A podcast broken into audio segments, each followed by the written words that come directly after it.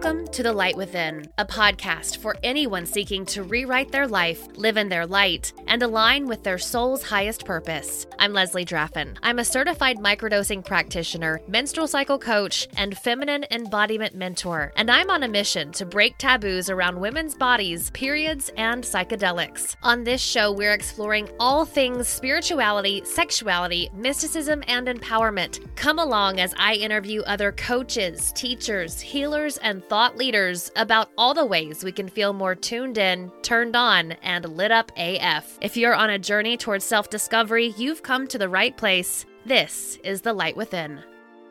Hello, beautiful beings, and thank you so much for joining me for this episode of The Light Within.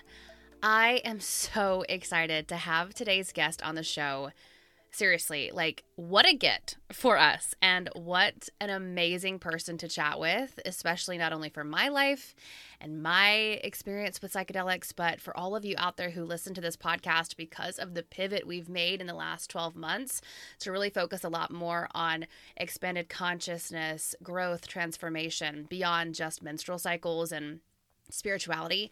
You're going to be obsessed with our guest today. Her name is Dr. Katherine MacLean. She's a neuroscientist with expertise in studying the effects of mindfulness meditation and psychedelics on cognitive performance, emotional well being, spirituality, and brain function. Now, Dr. MacLean was a researcher at Johns Hopkins University School of Medicine, where she conducted clinical trials of psilocybin, yes, magic mushrooms, and other psychedelic compounds as well. And her groundbreaking research on psilocybin and personality change actually suggests that psychedelic medicines can enhance openness to new experiences, promote mental health, and emotional well being.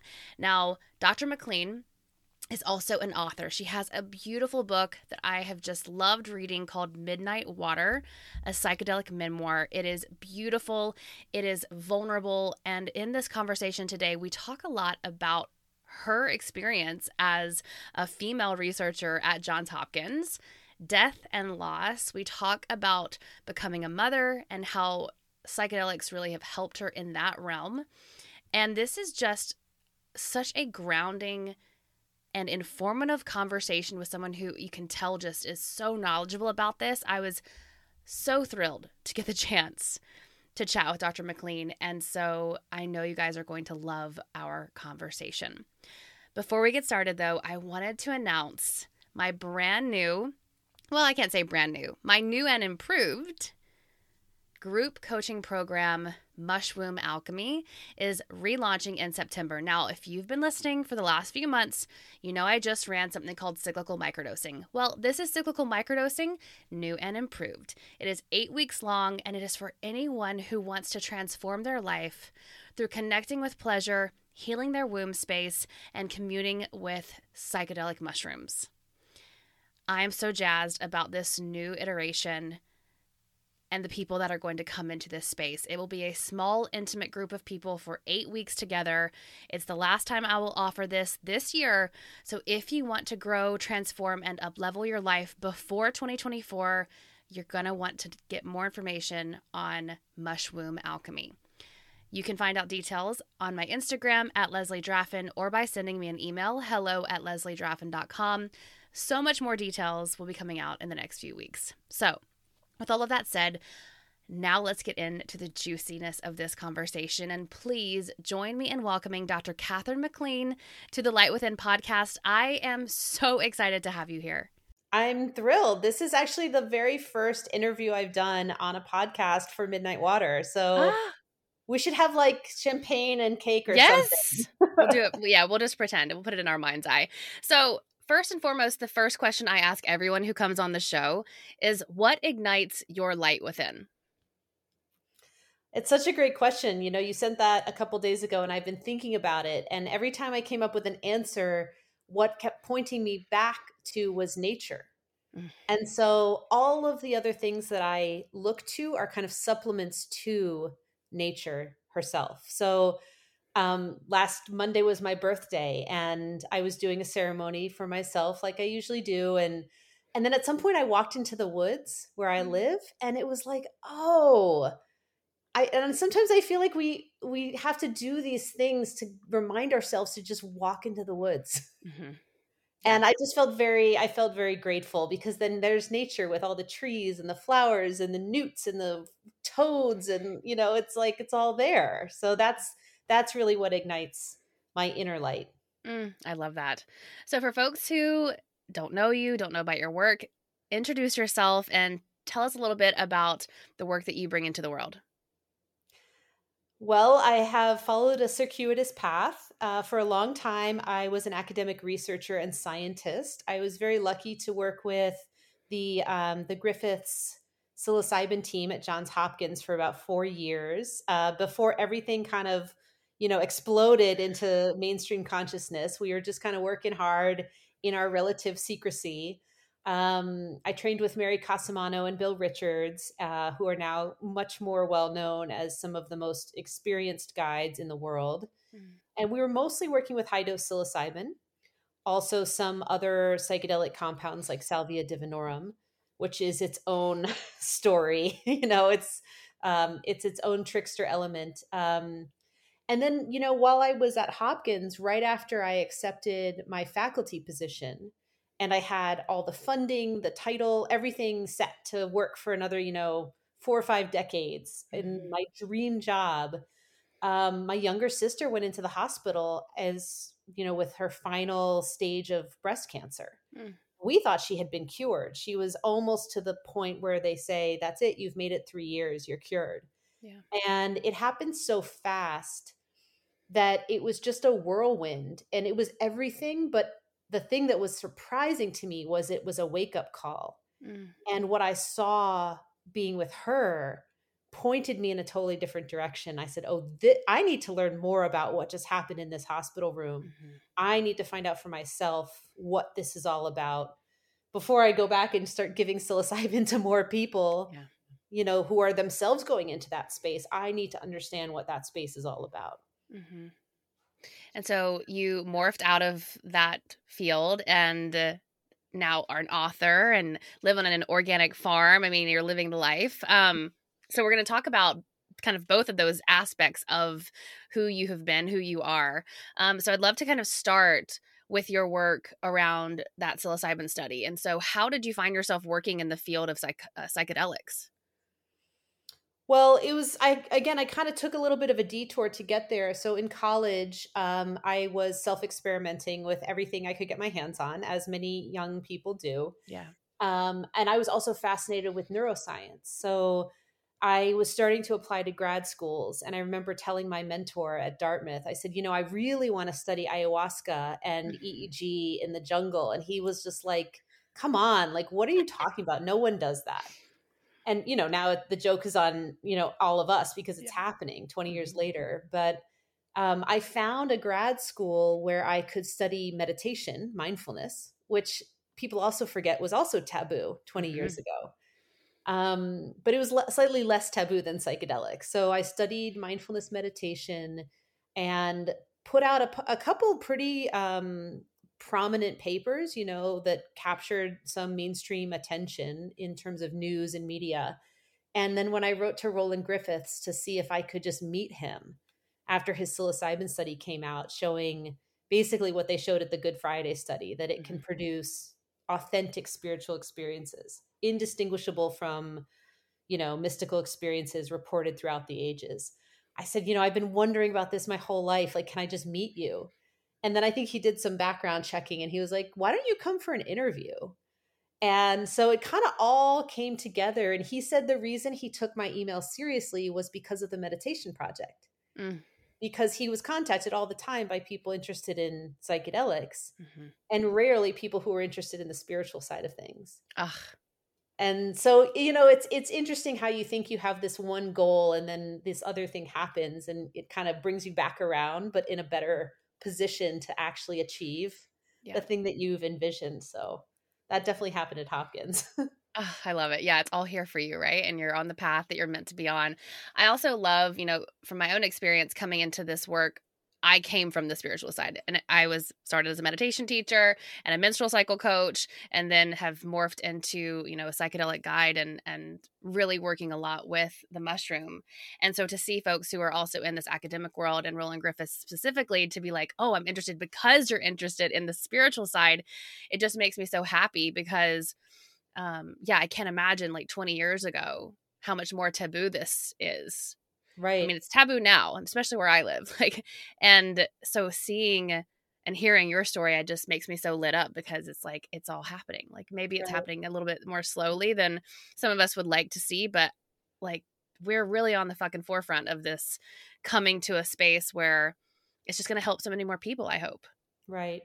And the inter- I mean the interesting thing about meditation as you know is that if you have that foundation, then the experience and the integration of a psychedelic journey is you know it builds on that foundation. And the only thing i mean when people ask me like what are you excited about or worried about? the only thing i'm worried about is that people don't have a mindfulness practice. They don't have a foundation. Mhm. so if you if you're depressed and you get psilocybin from your doctor what are you going to do in the months afterward? Like how are you going to sit with all of the lessons and all of the somatic experiences that have been churned up Mhm. um not that it's bad it just can be like swimming in the deep ocean Yeah. and it's like if you haven't even like gone swimming in the ocean before like maybe try first and then Yeah. you know, try it with psychedelics but Yeah. Swim where you can touch first before you go into that scary part that like is thousands of feet deep and you're like, oh my God, what is below me? right Oh my goodness. Okay, so for those folks who are not really familiar with what the um, big research project was that you were on, Mhm. can you just kind of give us a little synopsis about what it is you guys were looking at um, and what your findings were? Sure. So, um, the same private foundation that had funded the meditation study that I did in grad school called the Shamatha Project uh, w- decided to fund a study for um, the Hopkins team that was a combination of high dose psilocybin and daily meditation. And then Roland also added um, psychosocial support afterwards. So basically, what that means is meeting in groups and talking about your experience, doing Mhm. integration. You know, the thing that is now so common, you know, integration circles. Yeah. It didn't start at Hopkins, but it was one of the first places that we operationalized what that is, you know, people coming to, together to integrate. So the study was aiming to find out if having a daily meditation practice before a mystical experience on psilocybin helped, you know, enhance or extend the benefits of the mystical experience. Uh, if it, you know, potentially reduce the bad the bad experiences, the more challenging experiences, and um, on the flip side, Roland was curious if the mystical experience would inspire people to become rigorous meditators. So um, that old, you know, you see that all the time in the 60s and 70s. Like Ram Dass took all of the LSD he possibly could, but then found meditation, and that was his path, you know, his primary path after that. Uh, same with, you know, my one of my teachers, Joan Halifax. She worked a lot with LSD, and then once she found Zen, she was like, "Oh, it's not that different, and it's more accessible to me every day." Yeah. So Roland was curious about that relationship. Um, you know, we were working with healthy people, a lot of young people, um, people who were not psychologically in distress. Um, however, you know, a lot of Americans are hiding a lot of old trauma and bad memories and difficult somatic experiences. So it was interesting to kind of, people always ask me, like, were you treating sick people? And it's like, well, yes, we were. I mean, I consider most Americans to be in distress at some level. So, you know, but these people weren't, they didn't have a diagnosis. They weren't seeking psilocybin to cure something. Right. And I also think that that stands out because now most of the studies are about treatment and cure Mhm. and less about just asking people, what was your experience like? Mhm. So, what did we find? We found that, um, uh, as always, psilocybin produced a mystical experience 65 to 70% of the time. Um, you know, it doesn't work 100% of the time, but we weren't uh, filtering people based on spirituality. So you could have atheists in the study who are much less likely to have a spiritual experience. Right. Um, uh, let's see, it it produced various benefits in terms of well being, emotion regulation, forgiveness, uh, what are called kind of pro social qualities. So, like compassion, um, kind of other directed well-being um, we looked again at personality so personality had increased in the first cohort we saw we saw increases in open-mindedness mm. um, which was the first paper that i published when i got to hopkins um, we didn't really see that replicate again, um, although other teams have replicated the result. And we think it's because people were starting out so high in openness that there wasn't that much room to go up. Sure. So you're more likely to see that increase if you start with people closer to the average for whom a psychedelic experience is truly mind opening. Yeah. Um, and you know, some people, I mean, more qualitatively, I would say my impression was that the support afterward helped. Um, but statistically, we didn't find that. We found that if you had a mystical experience on psilocybin, that was, quote, enough. Mm. And that the meditation and the psychosocial support was just kind of like a little extra, but not not that impressive. From my perspective, leading people through those the, that part of the study, it was definitely helpful for a lot of people. Yeah. And imagine being this participant, you could get zero psilocybin or close to zero, wait a month, you're still meditating, close to zero psilocybin, wait four more months in groups, meditating the whole time, and then finally get your high dose at the end. Yeah. And so for those people, can you imagine just waiting out six months with nothing and then getting a high dose versus that awesome six months of meditation and like talking to other people? Mm-hmm. So, you know, I mean, this is also why I decided I was a bad scientist, you know, because I was more interested in the real lived experience yeah. than the statistics. Yeah. Yeah. And I think that I, I, love that you said that too. Made you, you feel like you're a bad scientist, right? Like a lot of what I've read from folks who are out there microdosing with the mushrooms and then we'll look at microdosing studies specifically that maybe won't show you know what people are experiencing um, and i just wonder about like all the different things that are happening in a study versus happening in the actual real world. And when i talk to people who you know want this proof i'm like yes and maybe there's more than just like the proof in the numbers the proof in the data. Like that's the thing about mystical experiences right Right. Sometimes it's just unexplainable, but we right. know, like, right? Like, we know in our body and in our soul, but like sometimes it's just hard to, like, like you're saying, like, put it down.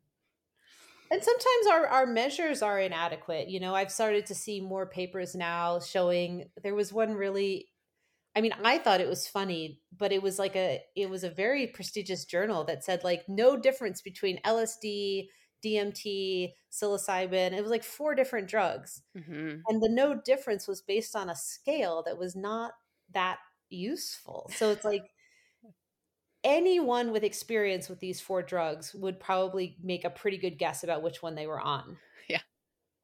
And yes, there's some overlap. Maybe we can fool people more of the time than they think, but mm-hmm. the this idea of no difference is I think potentially we're seeing the pendulum swing back toward such rigorous science that it will obscure a lot of the interesting aspects of psychedelics.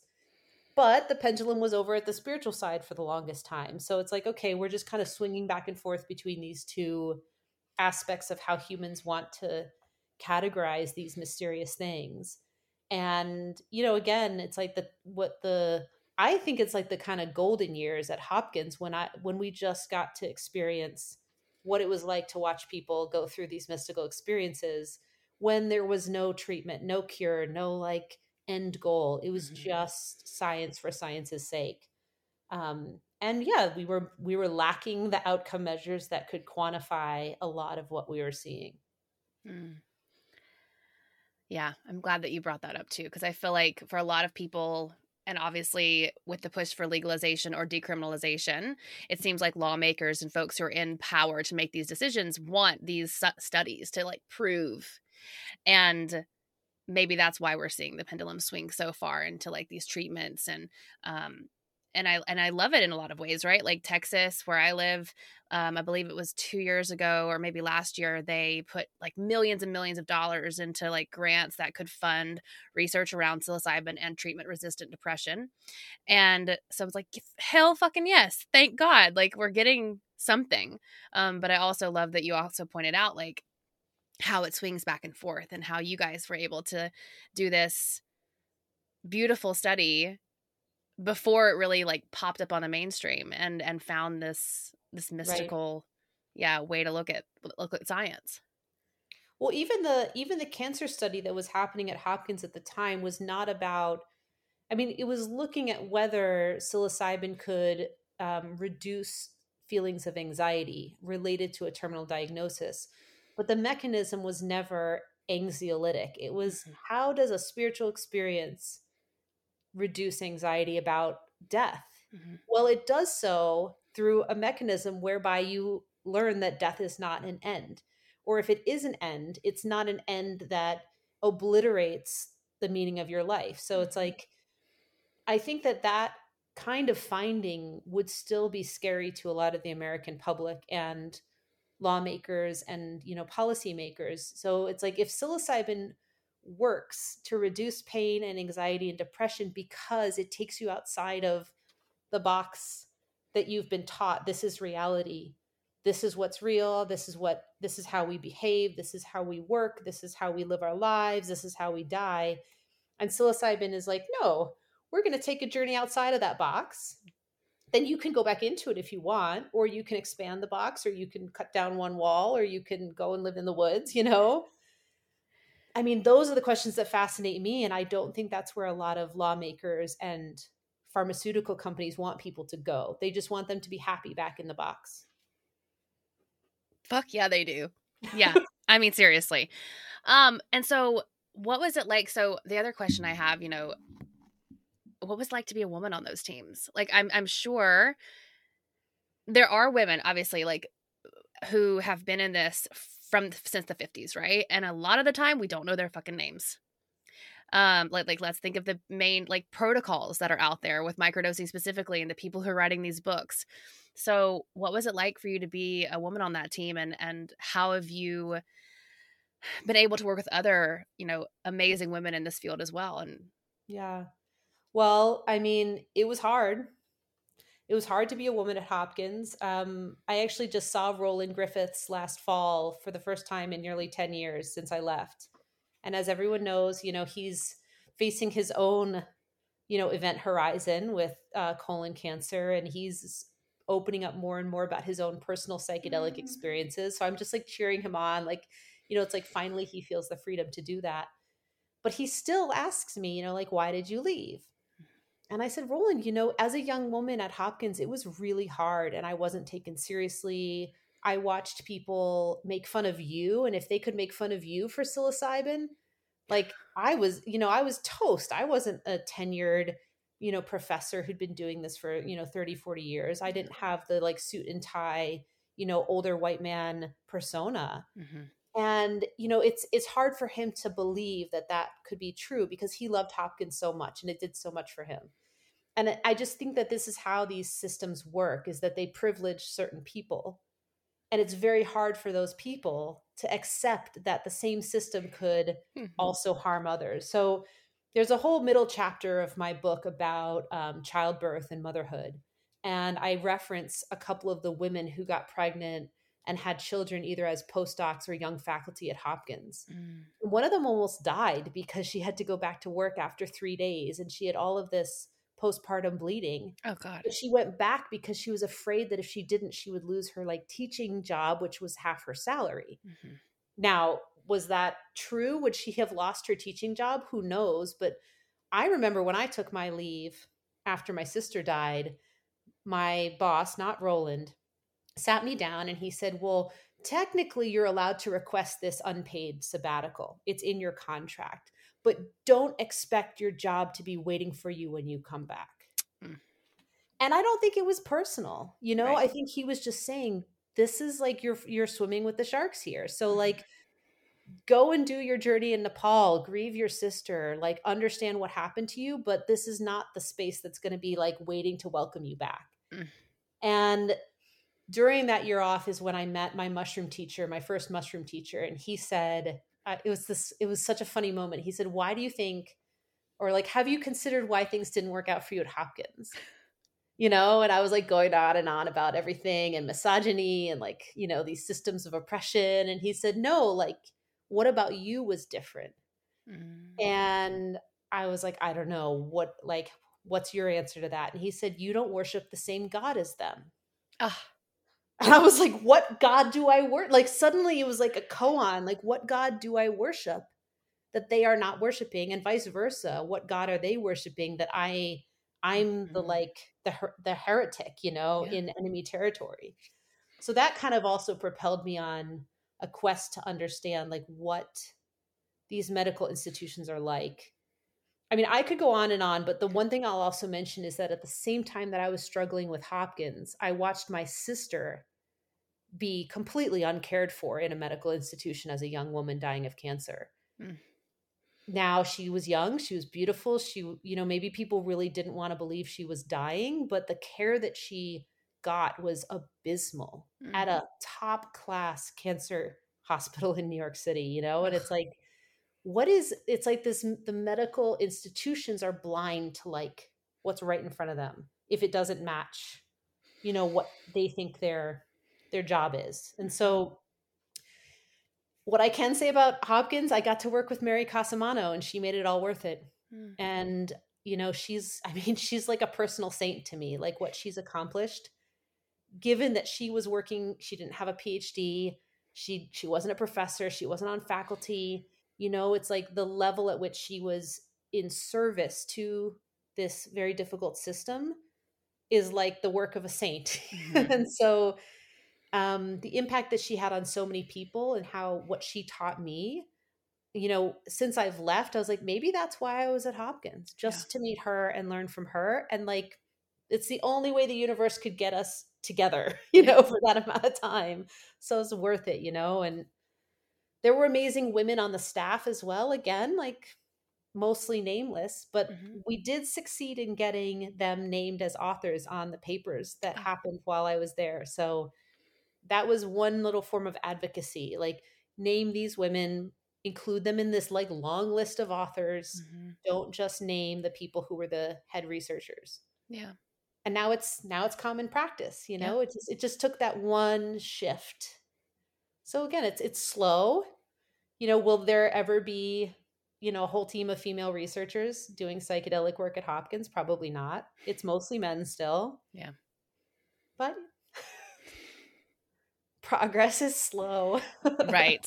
Yeah and i think it's hard you know for folks now in 2023 to even like imagine what it would have been like in the early 2000s and like the 2010s because it was like we're still having so much work so much to go here now but like i came up in the early 2000s and like the stuff that i remember and the stuff that i would like hear- read in my journals from just like my own and i wasn't in uh, science i was in tv but like shit was weird and really fucked up and mm-hmm. like there's just so much right so yeah progress takes a time a little bit but i love what you said about maybe that's the universe they wanted you two to get together and here's how it's going to happen and yeah Yeah, I think I mean I learned I can also say that I learned a lot from being in a system that was challenging. Yeah. Because before that at Dartmouth and at UC Davis, and I don't know if it was just because Dartmouth was the way it was or the mentor that I had or the system I was in was more equal, you know, the way it, w- they treated women and Yeah. you know people from different backgrounds. So I think it was good for me to see the other side of it and Yeah. understand what it was like to be not in a privileged class or like not have that status um just to you know again it's just like expanding the scope of compassion like what is life like for people who are not looked upon just like how they look and how they appear and their pedigree Mm-hmm. Yeah. as like a certain you know as a certain thing hmm and I, you know i'm still i'm still i think that's maybe the leading edge of where my spirituality is now um just like learning more and more about different people and where they come from and not just assuming that something like meditation and psychedelics is going to cure yeah. what what ails them. Absolutely. So let's talk about the shift after. You leave johns hopkins you go to nepal um, and you know your sister had passed away at this point like how did and, and you found a mushroom teacher right? So how did psychedelics help you move through that next part of your life personally? Yeah Um, you know, I was reflecting on this this morning. So when I was in Nepal was probably the peak of my uh spiritual euphoria. You know, it was it, it's like my grief finally found a release point. Mhm. And I released my sister's ashes at this like 13,000 foot nunnery right Oh. below the border of Tibet. And I thought, this is it. I've done it. You know, it's like I've released her. Everything's fine. And then as we were hiking home toward Kathmandu, there were a lot of storms. We couldn't go over this one pass. We had to backtrack.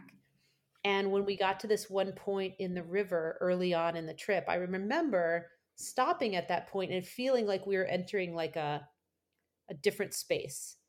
It turned out that the locals call it a bayul, which is like a heavenly abode on earth Mm. so it was the first place that I started to see like psychedelic cactus and it just things started to warp a little bit. So as we're coming back through that place, the woman who was just ahead of me on the trail, like I was taking a picture, a video of the river for her because I was like, "Oh, she'll really like this." And I went to do this and then I heard a sound and then she was in the water.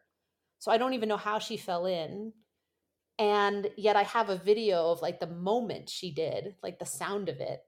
So I went running up and she's in the river and I just thought this is it, she's going to die. Mhm. And then another part of me is just like maybe not. So I like went running back up the trail, I screamed for help and one of the Nepali translators dove in, saved her life, but then he got sucked in. And if my sister's death was like my wake up call, that was like the moment that was like, you can't just go back. Yeah. Like you are now in it. You are now in the whirlpool and like you can fight it, you can try to get out, but better to get all the way sucked in and come out the other side and understand fully what this like death rebirth thing is about. Mhm. So that was kind of like my second coming back from that was harder in a lot of ways than when my sister died because I had never witnessed like a tragic accident like that. I'd never witnessed something that seemed totally pointless, meaningless, just why did this have to happen? So that whole winter when I got back from Nepal, I was struggling with that. And then the Mhm. mushrooms kind of gave me I talk about it like a cosmic map. It showed me this like space in which there are people on earth, but then there are also the ancestors and like things way beyond that that we can't imagine. So the mushrooms kind of showed me visually this space that contained everything. But and they didn't say like we're going to fix this. They're just like don't worry, like it's all here. You haven't lost anything. You're not like um you know, you're not wandering without navigation. You have a map, you have this way to navigate this. However, like you're going to have to navigate these old memories, this like old stuff that you don't understand in order to achieve that level of happiness that you tasted in Nepal. Mhm. And so um yeah, I mean after that mushrooms became like a religious I don't even know how to like a, almost like themselves being like a religious guide or like a spiritual guide. Yeah. Um and I don't feel like they were trying to point me in a certain direction. They were just like, okay, like we'll show we'll like illuminate this part of the journey. And then you'll like see the lay of the land and then like choose what's the next step Mhm. um the second time that year that i took the mushrooms like within a month or two weeks i was pregnant with my daughter Ah. so it was interesting that it's like i didn't see motherhood on my path when i left hopkins i didn't think about it that much when i was at hopkins i saw these other women struggling Yeah. but as soon as i let go a little bit and the mushrooms are like okay like we'll help you see like the the terrain then suddenly like my daughter's spirit came in um and yeah it's like that choose your own adventure. I'm like i wonder what would have happened if i wasn't a mom and instead i stayed in nepal. Yeah. um but certainly once my children came into my life um psychedelics have become i would say necessary. Not very often and i certainly don't do five grams anymore you know it's just Mhm. i don't have the luxury to do that but the relationships with those medicines have become necessary to navigate the challenges of motherhood and it's not something i i'm not recommending it to other moms i'm not you know i'm not even saying it's totally safe. I think it, you know, it has its own risks, but to me, having that spirituality and knowing that I can access it and go there to answer questions when I'm feeling just like nothing else is working. Yeah. Um, I don't know how people are moms without, you know, something like this. It baffles me because it's so hard. Yeah. I, I, as someone who isn't a mom, um, I can't imagine. Yeah, I really can't. Like the friends that I know who are mothers of young children, the struggles that they've had postpartum, um, the people that I've worked with who are moms who have also struggled, it's like exactly right what you're saying. Having something like this can be such a tool if you so choose, um, because you have to make that decision for yourself. Um, and so, moving now into the space of author and and mother and and all of the things like what is your practice like with psychedelics? You said you're not taking five grams anymore, but are you, you uh, working with the mushrooms? And is, is also, I guess, is psilocybin and mushrooms like your main teacher, or are there other forms of entheogens or psychedelics that you also enjoy and, and enjoy working with? Yeah. It's so funny because as soon as I try to think about like one being my favorite, I immediately think of like three others. It's like I really feel like this is the lifetime where I get to experience all of these different teachers. Oh, love it. And I'm like, I'm just thrilled about. I'm the only one that I had an experience with that I didn't like was ayahuasca, mm. but it was a long time ago, and it was when I was at the depths of despair, and sure. I just feel like the teaching that I got was it was true, but it was like harsh, mm-hmm. and I just didn't appreciate how harsh it was. It was like okay, like I get it, but do you have to make me feel that bad about it? Like, come on, I'm just getting my feet under me, you know? Yeah. So I would like to reacquaint myself with ayahuasca, but I think it might be one of those kind of medicines that's like when I'm a when I'm myself like a grandmother, I can be like, okay, can we have can we try again? Mm-hmm. but um no, mushrooms I think are um mushrooms have been like the gateway for me. So for a while they they were the the the whole the whole enchilada, you know? It's like and at some point my mushroom teacher said, you know, in the Bible, they talk about Jesus being like a gateway.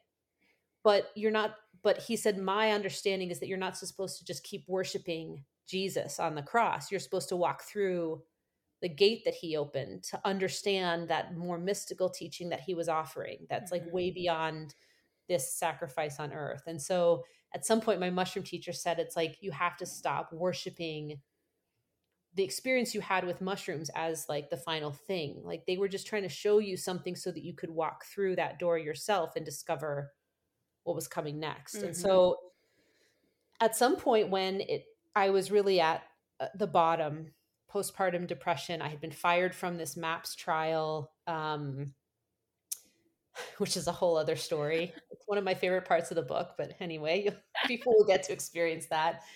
Um, my father in law had just died. My dad had brain cancer. And I was like, come on, this yeah. is just. So I took some mushrooms and I had no, nothing. Like it was just like a bad dream, like confusion. I felt like I was just like going down weird paths and like it was just, there was no clarity and then I tried again the next month, and the mushrooms were, they said to me, just be a mom. Hmm. And I said, Well, I don't know how. It's hard. Like, I don't, like, that's why I'm coming to you. And they were like, We've already given you everything you asked for. Hmm. I was like floored, right? Because it's just like, the I I think at that point I realized that they had agency and it wasn't just like go and beg for what you want. Mm-hmm. You know, they were like you asked for something really big which you got and now you have to live that answer yeah. but thank thankfully after i got that you know no from the mushrooms mdma stepped back into my life hmm. and it was something that i had experimented with a long time ago in college and i had written it off like i had believed a lot of the propaganda about right. like neurotoxicity and everything um and you know thank god i kind of shifted my perspective yeah. And so in that way, I think that sometimes these medicines work together. They'll like kind of hand off, you know, like, yeah.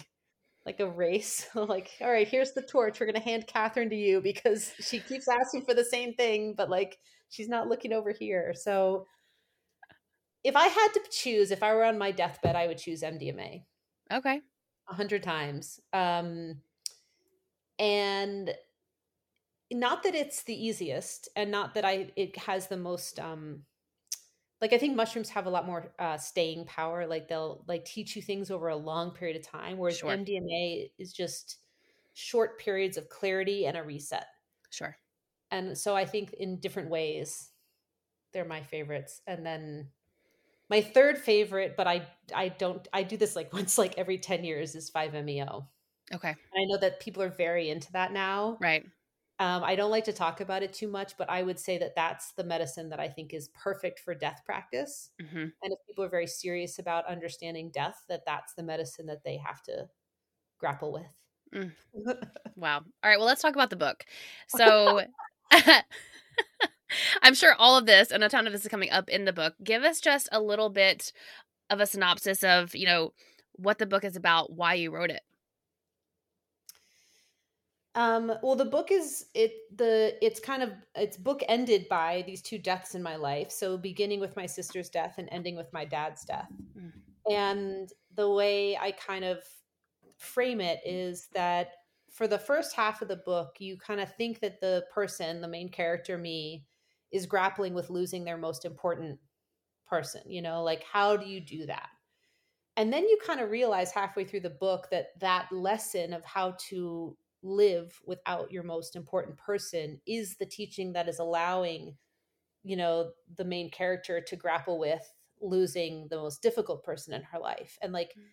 that the psychedelic i'm hoping that what comes through is that the psychedelic message is that um there's there's on the one hand love and like um everything that can be very positive about a spiritual experience and connection but then there's also the part that a lot of us don't want to do this like shadow work of looking inside ourselves at all of these difficult memories and emotions seeing how we've judged someone else really looking at hatred and saying like how you know how can you transmute hatred into something like understanding hmm forgiveness? And so the second half of the book is my favorite and i hope that people get the message that this isn't just about like for you know for, it was me and my dad. Hmm but those characters could be anyone. And so i'm hoping that people shift from that perspective of like oh this is just a book about grief to to realizing that grief can teach you how to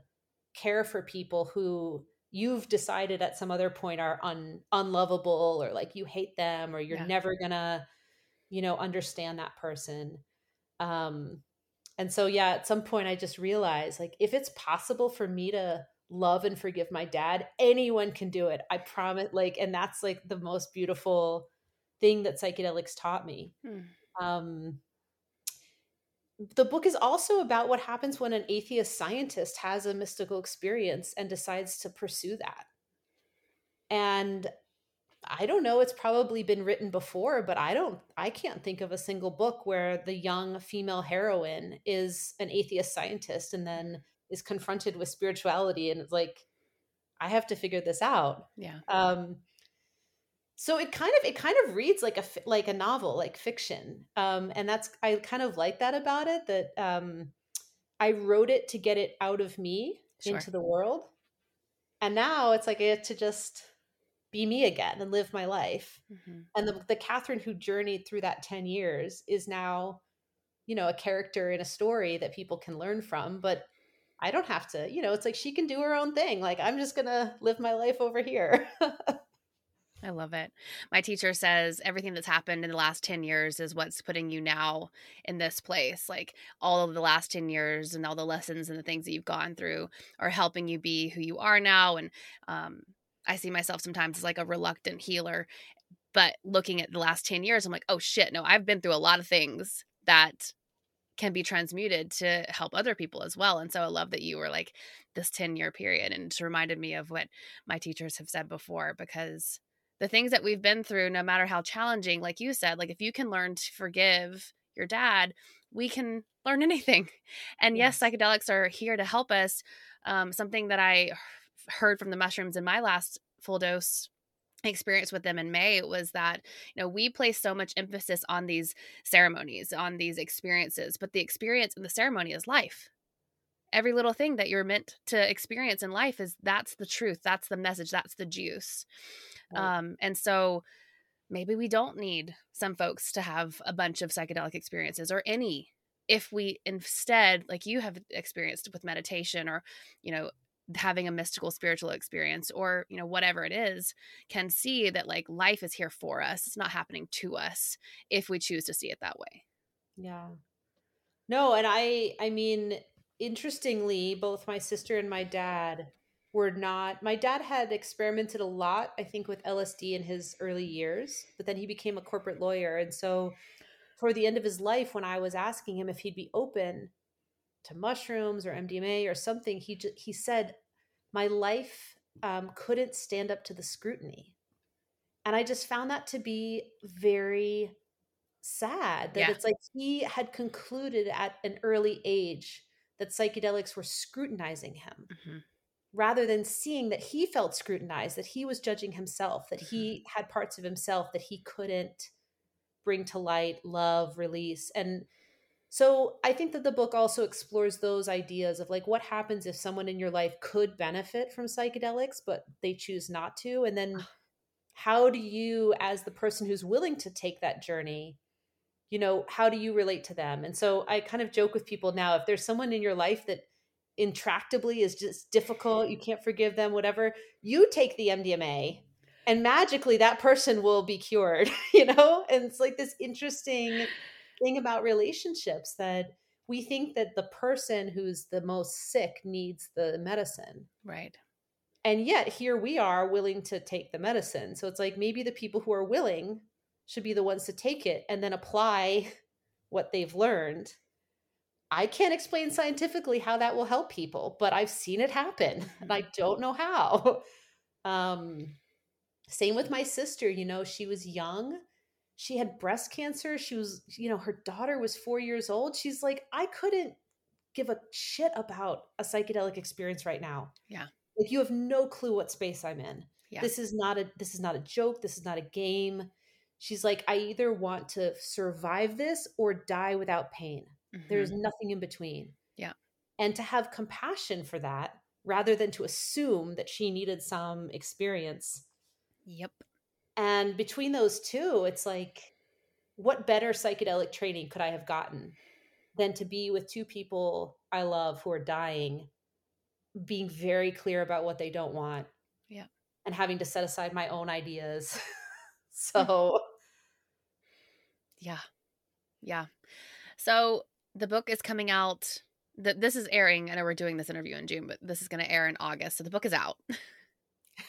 at this point in the future. And so I'm sure folks can pick it up at any place that books are available. Um, how else can people connect with you, and what other type of work are you doing or are offering? I know you do some some guide uh, guidance work, correct?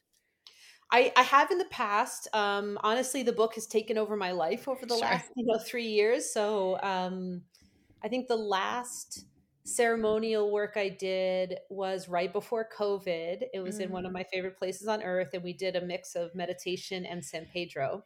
Okay. Uh, which is another, I love the cactus medicines. I don't talk, again, I don't talk about them that much in the book because um, I often don't have access. And I, I'm still kind of sitting back and watching the conversation around peyote and San Pedro and just kind of like being respectful of, of being a white person. And maybe that's yes. not the primary medicine for me, even though I've benefited a lot from it. So that was the last one that I did that was intentional, kind of helping other people. Um, the mushroom work that I did in Jamaica with the women was also really powerful back in 2018. But um, I was pregnant. And again, the mushrooms kind of taught me like you can't just assume that you can take care of 20 women while pregnant, all on high doses of mushrooms. Like, what are you thinking? so the message that I've gotten so far is like to to communicate about my experience, keep writing, mm-hmm. just education and advocacy. So that's kind of where I'm at right now. Um, I'm trying to do a lot more in person reading and mm-hmm. speaking mm-hmm. events. Um, and so, you know, I'm open to traveling. You know, it's a little bit hard with two little kids, but I'm hoping to get out to California and the West Coast in the winter. Mm. Um, I'll be at Mycelium Mysteries at the end of September, which is an all women's mushroom gathering, which is really cool. It's a three, four day workshop conference gathering. Um, we're hoping to do a New York event in October. Uh, my friends at Psychedelic Sangha do these uh, events called Bardo Baths, hmm. which is supposed to be like an immersive audio-visual meditation. Uh, they call them dose-friendly events, so they don't provide anything, but you all states of mind are accepted at the door. nice. Um, and so we're hoping to do some kind of cool collaboration around the book and helping people enter the space of Midnight Water. But um, yeah, I mean, I'm open to what you know life has in store. I I'll be in London. Well, let's see. You can edit this part, but I was just in London, but it's like I have no idea what that was like. um, yeah. What else can I say? Oh, the um the audiobook is actually coming out in September, which is super exciting. And um again, not something that I thought too much about, but then a, a couple things kind of lined up and um, found this great woman in Vermont to do the recording, and we recorded it all really quickly. And and now I realize like the power of a young woman's voice mm-hmm. telling the story and all the people who don't have time to read but can listen to the audiobook while they're around the house or driving here and there. Yeah. Um, so who knows what's going to happen when Midnight Water the sound of it yeah you know reaches the world in september i love that well is there anything else that you would like to share or talk about that we didn't touch on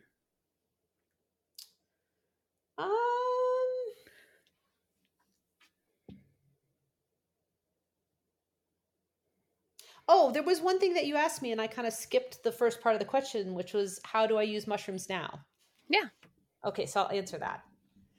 Um, so the funny thing about mushrooms is that I started off with um, very high doses, and they showed me so much that I was not seeing clearly.